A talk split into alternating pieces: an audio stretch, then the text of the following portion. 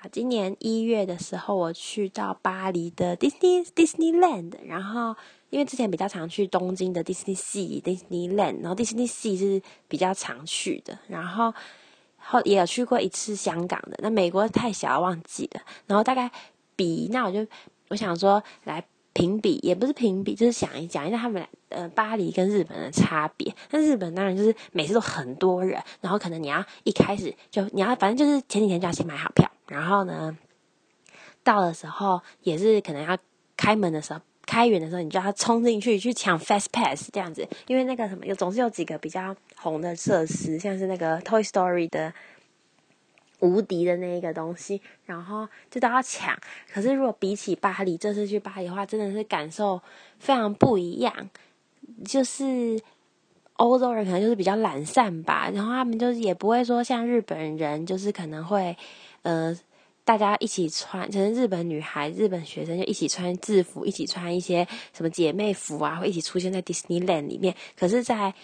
巴黎就不会有这个情况，就真的真的看得出来是就是一家大小，就是带着你来，带着爸爸妈妈快乐带着小孩来享受 Disney 的气氛。然后重点是我不知道是我是在淡季去还怎样。巴黎完全不用排队，是真的不用排队。然后 Fast Pass 也是你经过就说哦，那就抽一下什么的。可是，在日本东京是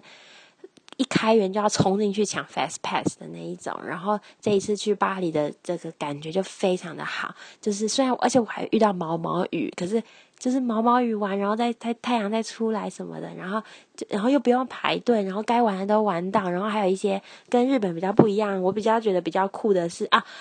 东日巴黎的 Disneyland 的城堡是睡美人的城堡，然后还竟然有地下室的，就是那个睡美人的龙诶，然后就哇，第一次看到，然后也比较酷的是，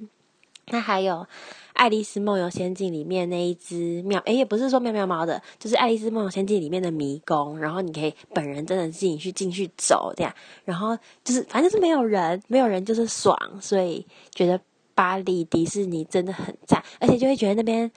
好像真的是在比巴黎里面比较不会被抢的地方。谁要在迪士尼类里面抢你也太坏了吧？他还要花钱进去抢，是不是？所以我觉得里面应该是不会被抢。不过在巴黎总是要小心。